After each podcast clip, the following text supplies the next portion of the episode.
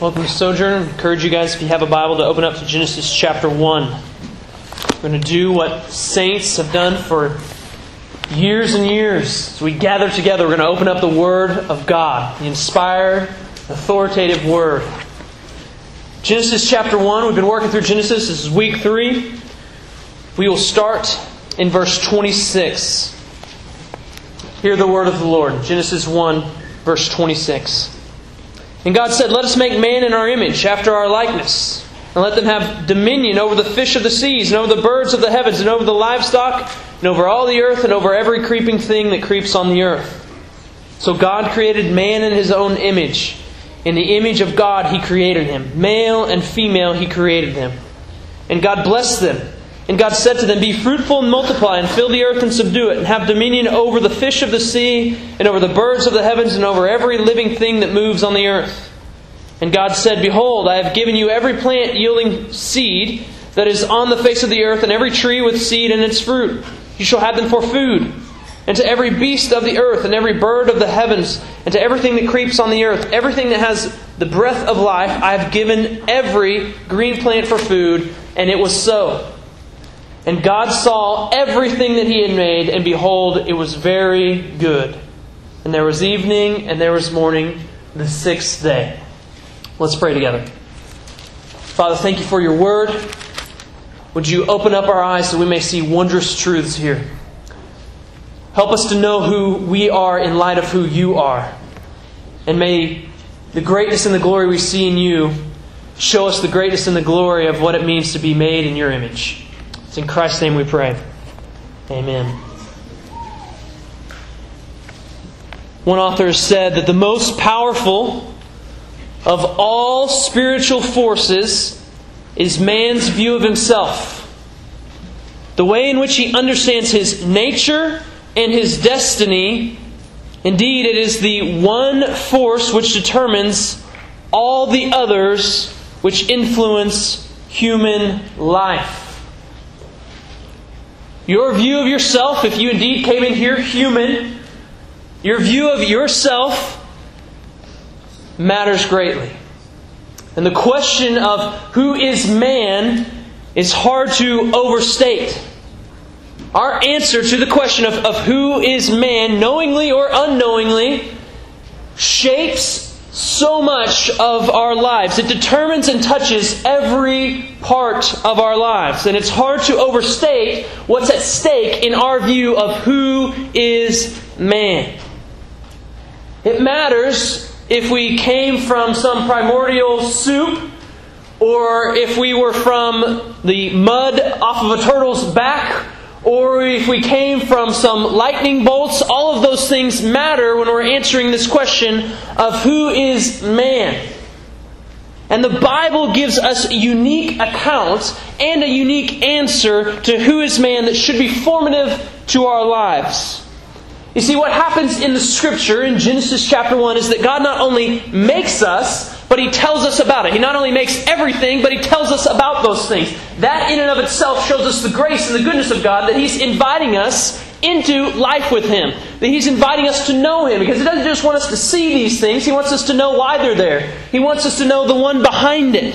And so He makes man, He creates humanity.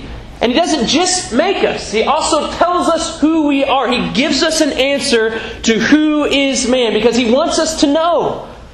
Because He wants to have life with us. And here's what God says He says, in a sense, from, from Genesis chapter 1, this is the crown of creation. And as the crown of creation, man was made, very simply put, in the image of God. Man was made as the crown of creation, as the image of God. Now, I think it's important that we remember where we came from. Now, you, you know that we've only been in Genesis three weeks. You're like, what context could we be caught up on? But here's what's important here. We need to know that so far, here's what we've seen. We've seen God, and we've seen God creating. And this is important because what we've seen in creation is we've seen it starts with God. And that we're not meant to just see creation and wonder at that. We're meant to wonder and, and, and be in awe of the God who created it. And that's important when we come to man because we're, we're meant to start with God. We're meant to see God as eternal, as independent, as powerful, as good, as wise, as all knowing, as the one who is eternal, who is always there, who needs nothing. We're meant to see this God before we move forward. But once we do see this God, once we understand Him as the sovereign creator of the universe, only then should we move on to our origins. Because indeed, our origins as man are only rightly found in God. So we've seen theologians say this in many different ways. One said that our hearts are restless until they find rest in Thee. Another one has said that without the knowledge of God, there's no knowledge of ourself.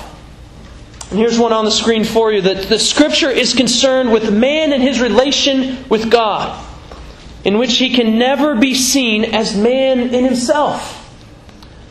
You are never meant to see yourself as a man apart from your Creator God.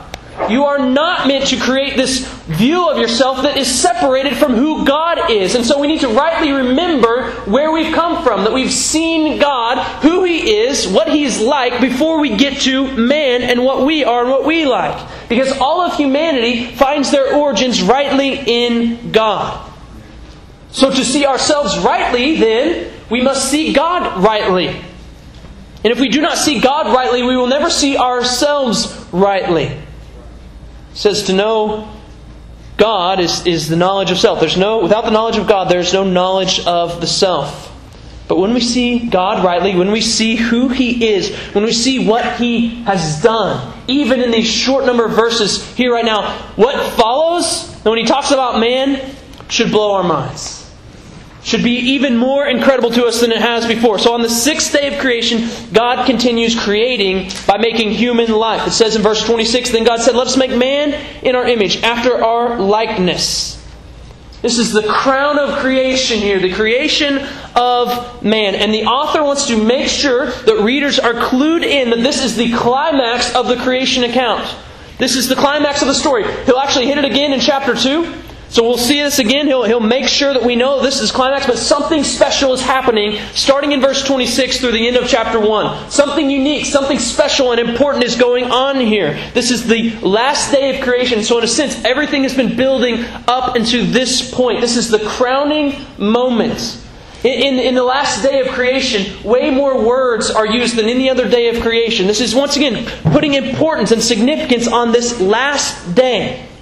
Beyond that, he goes from let there be in the other days of creation to what does he say here? Let us. He moves from let there be to let us. It's a much more personal account, a much more personal interaction with what is going on here. There's something different, there's something special that's being clued into us.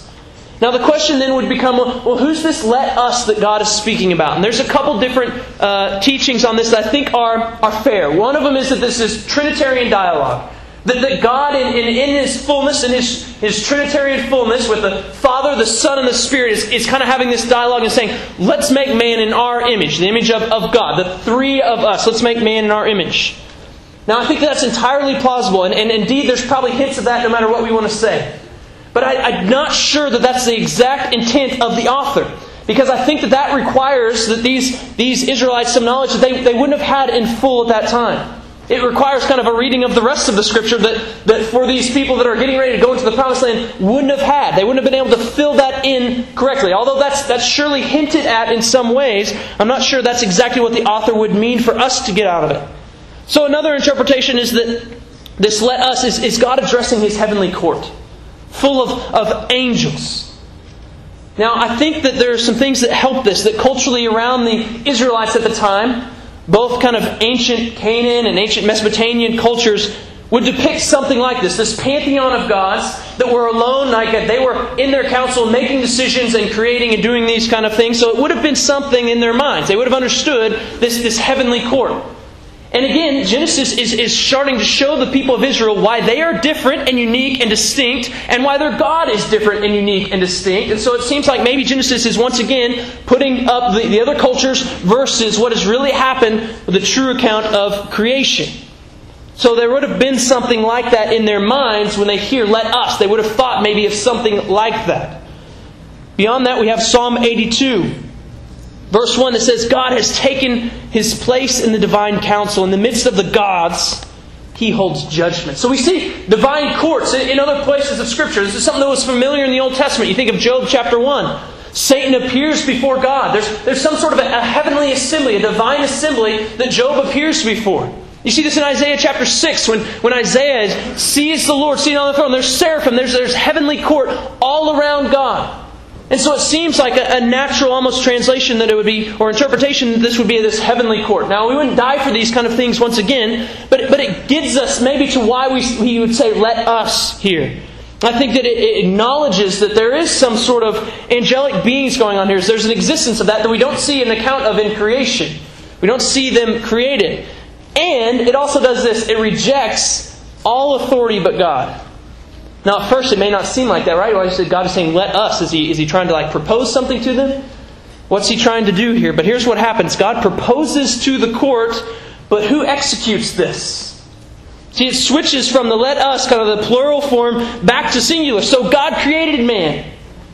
Goes back to God alone is the one who is executing this. There are singular verbs. And so what is going on here is that God has announced to his court, let's make man in our image, and then he alone is the one who executes it. He alone is the one who is the powerful one. He alone is the sovereign creator, the father of all creation. There's no pantheon of gods that is doing this. It is God alone who is doing this. He's separate from all other gods.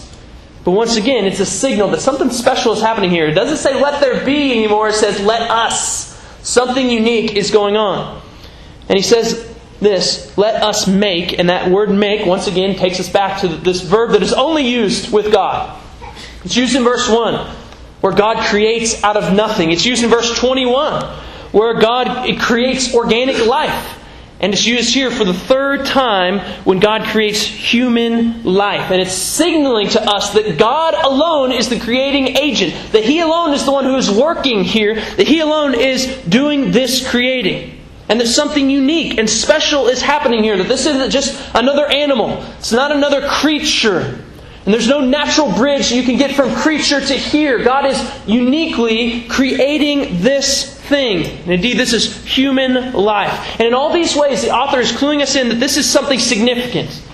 Something unique is going on in this sixth day in these verses. Now, just considering the verse that we've looked at alone, what a, what a huge difference we get from, from the creation account we get in Genesis to all these other places. So, the creation of man, where God alone and uniquely is working and creating, to these other creation accounts that we've seen. Humanity, from other accounts, comes from blood, death, chaos, all sorts of crazy ideas, this pantheon of gods, maybe. But here we see God much more decisive, much more intentional than any of the ancient or even modern traditions would have us think. That God alone is acting, that He is intensely personal here in this creating. So man is not the result of some heavenly battle. He's not the result of some deliberation of some divine assembly, or maybe even a little more current. Man is not the result of some purposeless or natural process where man wasn't in mind and just sort of happened. God is much more decisive than that in creating humanity, in creating man. Here, God is signaling to us that something significant is going on here, and that man is the crown of all this creation. That man is the one who is the climax to all that God has done. Now, I've heard that Michelangelo, the famous artist who painted the Sistine Chapel, I heard that, that he made all of his brushes with his hands, his own hands. He, he formed and fashioned his own brushes. I could not verify that, so don't take that as fact. But I'm going to assume that it's true. That he, that he does this. Like, think of the idea that this master artist, this genius artist, is forming and fashioning the things that he would use to create beauty and to do exactly what he wanted them to do. This is kind of the picture of what God is doing here. That He is specially and specifically making something in His own image to use them to represent Him on earth, to perfectly carry out what He would want them to do on the earth. And we see that going on in, in the rest of 26 and 27. He says, Let them have dominion over the fish and over the sea, and over the birds of the heavens, and over the livestock, and over all the earth, and over every creeping thing that creeps on the earth. And so God created man in his own image. In the image of God, he created him. Male and female, he created them. So other creatures were created according to their kind, says in the other days of creation. But man was created not according to his kind, but in the image of God. So humans are, are this unique workmanship that God has formed and fashioned. He's finely and intricately and wonderfully and full of wisdom made and formed man, fashioned man. And so, at least part of what we talk about when we're talking about the image of God is there's this reality that there's something special about being human. There's some sort of special relationship, some sort of special position that comes with that that isn't with any of the other parts of creation or any other creature. And we see that he created man in his own image. Now, ladies, don't get upset. Verse 26, speaking kind of generically, when he says he created man in his own image, he's speaking of humankind. But in case we missed it, and sometimes we do, in 27 he says it again that we wouldn't miss it, that he created them male and female, that we would be reminded that both male and female are created in the image of God. God created this way, he approved of it this way, that there are two genders, and both of these genders bear the image of God. This is increasingly important in our day where we would be slanting on one side or the other of this stuff that is going on, but God created two genders, male and female, and that both of them are equal image bearers in the sight of God. It's His design, and it's been His design from the beginning. So, humankind, all humankind, is unique in all creation as all are image bearers. All. Male and female. No matter what background you come from, no matter what color your skin, no matter how much wealth you have or do not have, all of us bear the image of God. Now, in the ancient Near East, this wasn't true. Right? They, they thought that only the king was the image bearer. And so there's this ancient document, this Assyrian document, that would say that the king is the image of God, that the free man is reflecting the king, and the slave reflects the free man. And here this is written to a bunch of former slaves Maybe that would have been what they were thinking, and here the scripture comes in and informs them no, no, no, wait a second. It's not just kings that are made in the image of God, it is all of creation, all of humankind, all these people, they're made in the image of God. Do you see the hierarchy that existed in uh, ancient accounts? King, then free man, then slave. Well, in the scripture, that's all overturned when we see that all humanity is made in the image of God. And aren't we thankful for that? Aren't we thankful that we don't have to be a king to be in the image of God? God bestows this on all humanity male, female, young, old, Asian, Canadian. It really doesn't matter. If you are a human, you are an image bearer. You bear the image of the God that we've been talking about in all creation, who's spoken and things have happened, who didn't have a beginning, who has been this powerful, wise God enough to come up with all of creation. You're made in His image. And this should show us alone the value, the, the dignity, the, the honor that God puts on humanity, that God puts on humankind. And so humans aren't to be treated like just another creature. Humans aren't to be acted upon like another creature. This is unique. Something special is happening here, and it's not just our desires that something special happen to us. This is God who is communicating this. He wants us to know this, He wants us to realize that this is what's going on. So, Christians, we, out of all people, ought to be captured by this very reality, this very truth that all are created in the image of God, and this should drive us to great action. We've seen this from Christians in history. William Carey is the father of modern missions, is what he's called. He goes to India and he spends his life, he, many, many years. And one of the things he's doing, other than preaching and proclaiming the gospel, is he's working against the oppression of women in that culture. Which one of their practices was the burning of widows. He did more on top of that, but he works to go against this, knowing that people are created in the image of God, that male and female God created them might have heard of William Wilberforce, this, this man that's in the Parliament of Great Britain, who worked for over 10 years to abolish slave trade because he realized that people are created in the image of God. He works for more, more than that, almost double the time, to abolish slavery completely in Great Britain because he understood that man and woman, no matter your colors, made in the image of God.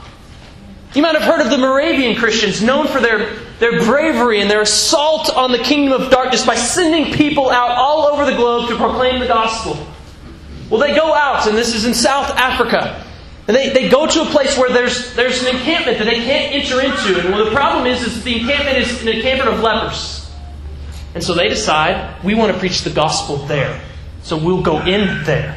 And they go in there so that they can proclaim the gospel. Because people are made in the image of God. They also sold themselves into slavery because they knew that those slaves are made in the image of God. And we're going to get to them. And the way to get to them is to sell ourselves into slavery as well. Being made in the image of God and knowing that all people are made in the image of God is why we care for people. This is why we care for the poor. Because we see them not necessarily as poor, but as an image bearer. This is why we care for, for children with special needs. Because they bear the image of the living God. This is why James tells us to take up the, the case of the orphan and the widow. Because they're not to be pushed to the margins of society in Christian life. For Christianity, they're image bearers just like anyone else. This is why we detest abortion. Because we realize that if it's human, that it's an image bearer, and that that matters immensely. This is why we fight sex trafficking. Because this is unjust things that are happening to people that would bear the image of the one true living God. And we know that all humankind bear the same image. It's God's image. And that is more meaningful than we even realize, I think. I had a professor that, that prayed this. He prayed that his, his children's his children would, would see the Sanctity of, of Human Life Sunday, which you may have heard of, that it happens every year, I think it's in January. The Sanctity of Human Life Sunday, where we just stand up and say, like, all of human life deserves honor and dignity. But he, he prayed that the Sanctity of Human Life Sunday would seem as unnecessary as the reality of Gravity Emphasis Sunday. That we, we don't need to have a Sunday that, that reminds us that gravity is real. We're still walking on the ground. And may that be true as well of sanctity of human life. And we realize that, that that, is, that is unnecessary to have as believers because we understand that everybody is created in the image of God. And so it would seem kind of redundant, indeed unnecessary, to remind us all that we're all made in the image of God and that we need to stand up for all of those who are made in the image of God. That we need to be reminded of this dignity and position and uniqueness of humanity as, as image bearers shows us of the present darkness and reminds us that we have work to do and ought to drive us to action. And from the beginning, God would communicate to all of us, all of humanity, that there is a special relationship between God and man because God created and man is created in His image. So, what does it mean to be made in the image of God? What does that mean? What does it mean to be made in the image of God? In the image of God, and he says image and likeness. So I think it's first helpful to just think through the, this image and likeness, that those are, are synonyms. So we're not separating those out and saying that these are two very unique and distinct things. So you look in verse 27. It said in verse 26, let us make man in our image and after our likeness. But in verse 27, he says, just says, let us make man in our image. So is he cutting something out? No, we don't think he's cutting something out. He's, he's kind of speaking about the same thing when he uses those. If you look in chapter 5, verse 1, we'll get there later in our, our series, but he says, This is the book of the generations of Adam. When God created man, he made him in the likeness of God. So there he has likeness and no image. Before he had image and no likeness. In 26, he said image and likeness. So what's going on here? In chapter 5, verse 3, when Adam had lived 130 years, he fathered a son after his own likeness, after his image. So once again, these are these are used synonymously. We're not we're not meant to see something different in being in the likeness of God and being in the image of God. We're, we're to see these kind of synonymously. And in some sense, when we talk about what it means to be made in the image of God, well, we're talking about a mystery. Now, we cannot fully understand. This is a mysterious reality that we're made in the image of God. But we still know it and we still can know something about it. So I look at it this way. I think this is helpful that what it means to be made in the image of God at least means to resemble God and to represent God. So when we think about statues, like maybe Michelangelo, he, he chiseled out a statue. Statues are meant to resemble the, the physical presence of, of someone else. So Michelangelo creates this famous David statue. That's meant to, I guess in his own interpretation, resemble David. It's meant to look like him. Of course, it's bigger than him, I think, but it's meant to, in some way, represent him. To, resent, to look like him.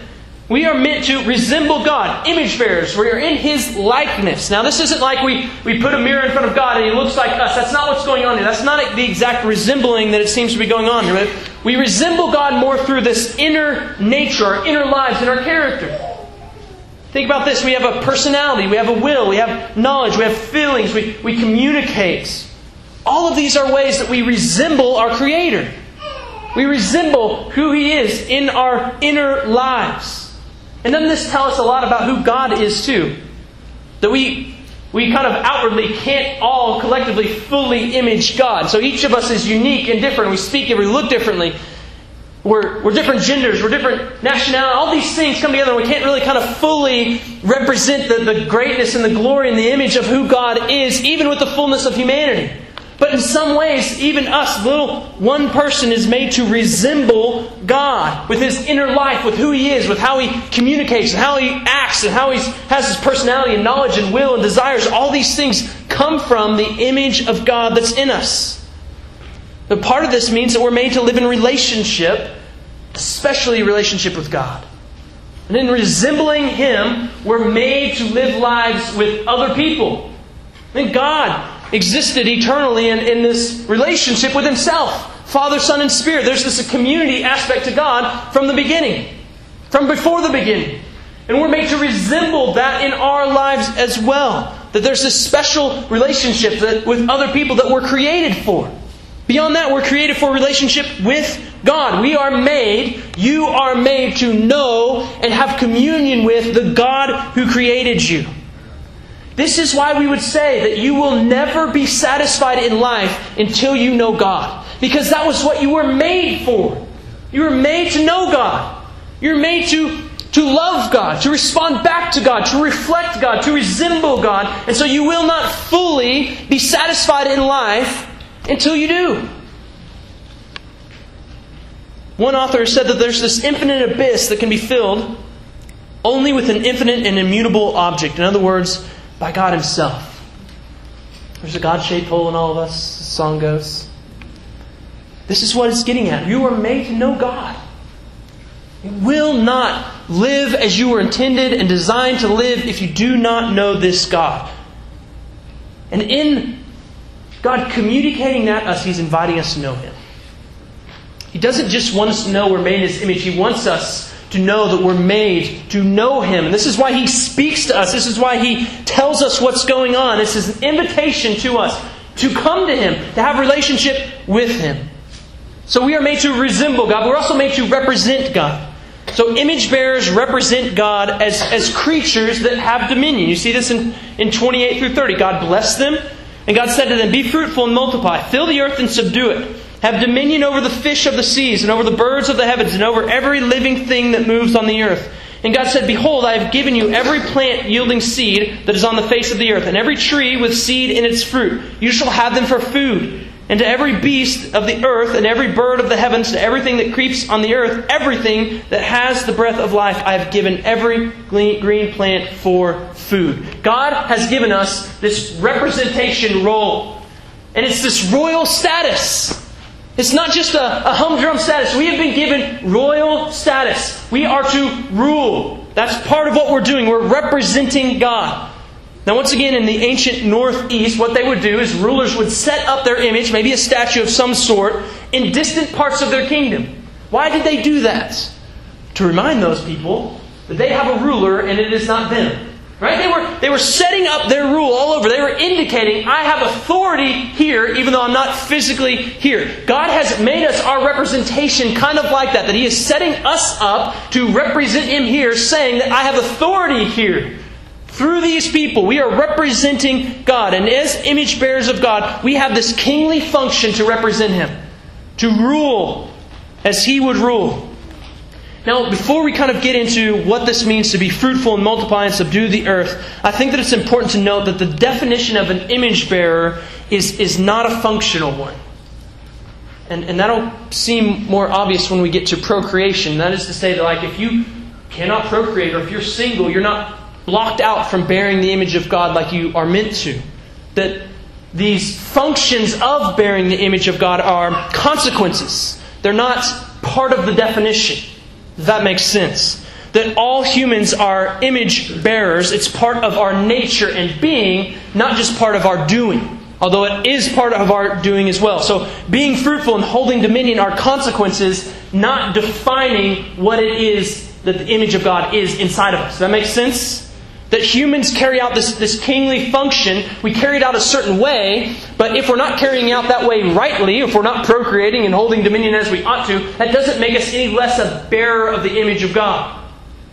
So, what does it entail, though? Humans carry out this representative role to the earth, and humans carry this out through this kingly function of being fruitful and having dominion.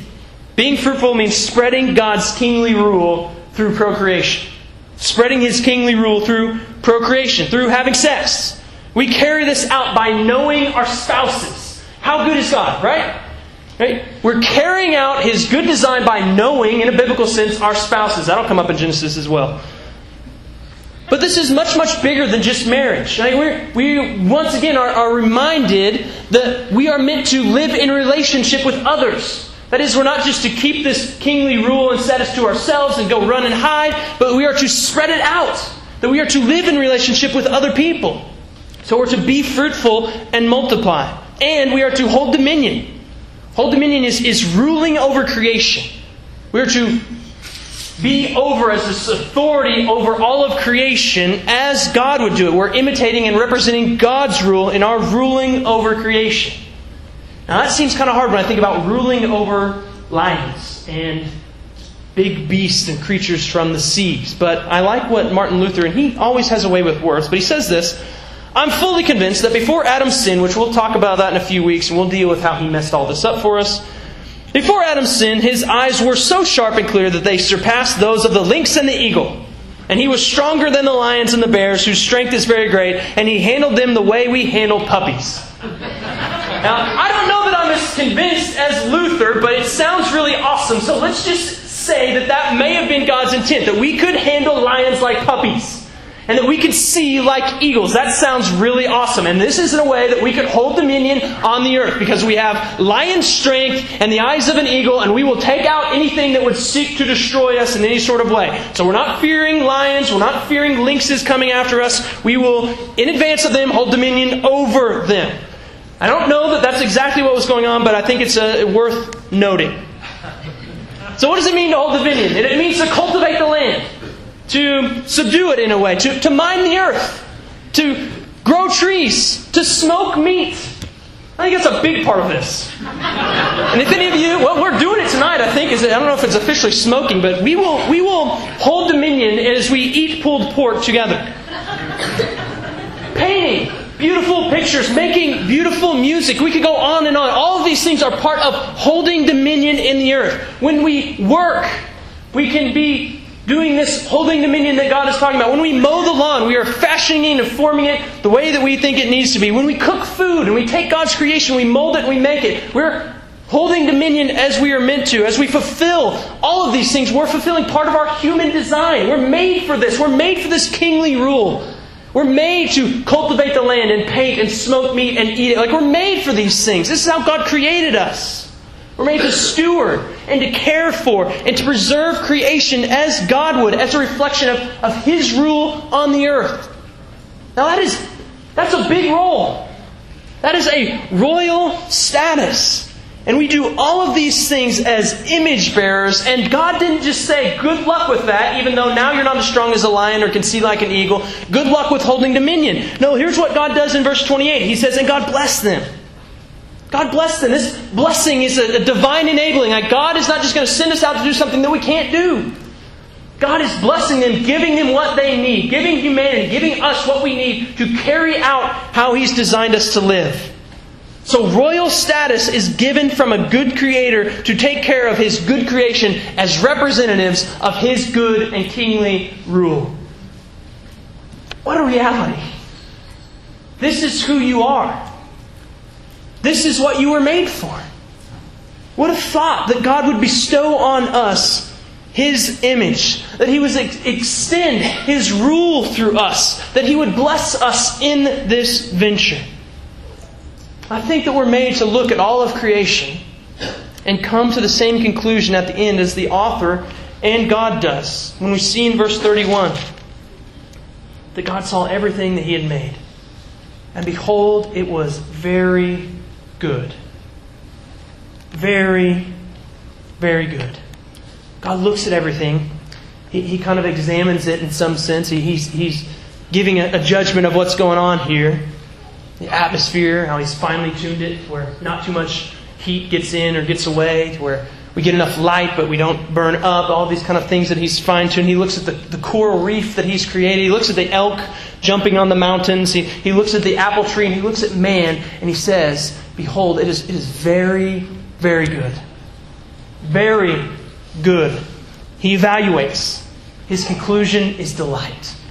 This is very good. I remember when we had our first child, it's a process, right, leading up to this, especially the first one. Everything is new, everything is hard, I mean, but that crowning moment when the, the baby is born, it's just an overwhelming, overwhelming thing. It's hard to like kind of put it into words all that you feel and think and, and can realize at that moment. But here's what I do remember more than more than most things is there was just so much delight. Amazement. that the, there's a, a child now. And if you've had a kid, you, you understand that, that feeling. And this is kind of what God is doing here. The crowning moment of creation is coming, and he looks at it, and there's just, there's delight. There's joy. This is very good, he says. God delights in his design of all of creation. He doesn't say, you know, whoops, I messed up over there. Try to get that corrected later on. Oh man, this is a little bit. No, it's very, very good. Crowned with the creation of humanity. It is very good. Humans, made in the image of God. He made us for relation with Him, as He is the Father of all creation, eternal, independent, powerful, good. He made us for relation with other image bearers as we multiply and fill the earth, as we live in relationship with other people through spreading His kingly rule. He made us for relation with His creation as we're given this royal status to hold dominion. And He says, This is very good. So as we consider and continue and consider the, the greatness of God, the magnitude of creation, and the crowning moment of creating man and the nature of man, I think that we should be able to come to the same conclusion and even sing out loud with the psalmist as he reflects on this very passage. Psalm chapter 8, it seems as if the psalmist looks back at this Genesis account, and here's what he says, starting in verse 3. When I look at the heavens, the work of your fingers, the moon and the stars which you have set in place. What is man that you are mindful of him? And the Son of Man that you care for him? Yet you have made him a little lower than the heavenly beings and crowned him with glory and honor. You have given him dominion over the work, works of your hands. You have put all things under his feet, all sheep and oxen, and also the beasts of the field, the birds of the heavens, and the fish of the sea, whatever passes along the paths of the seas.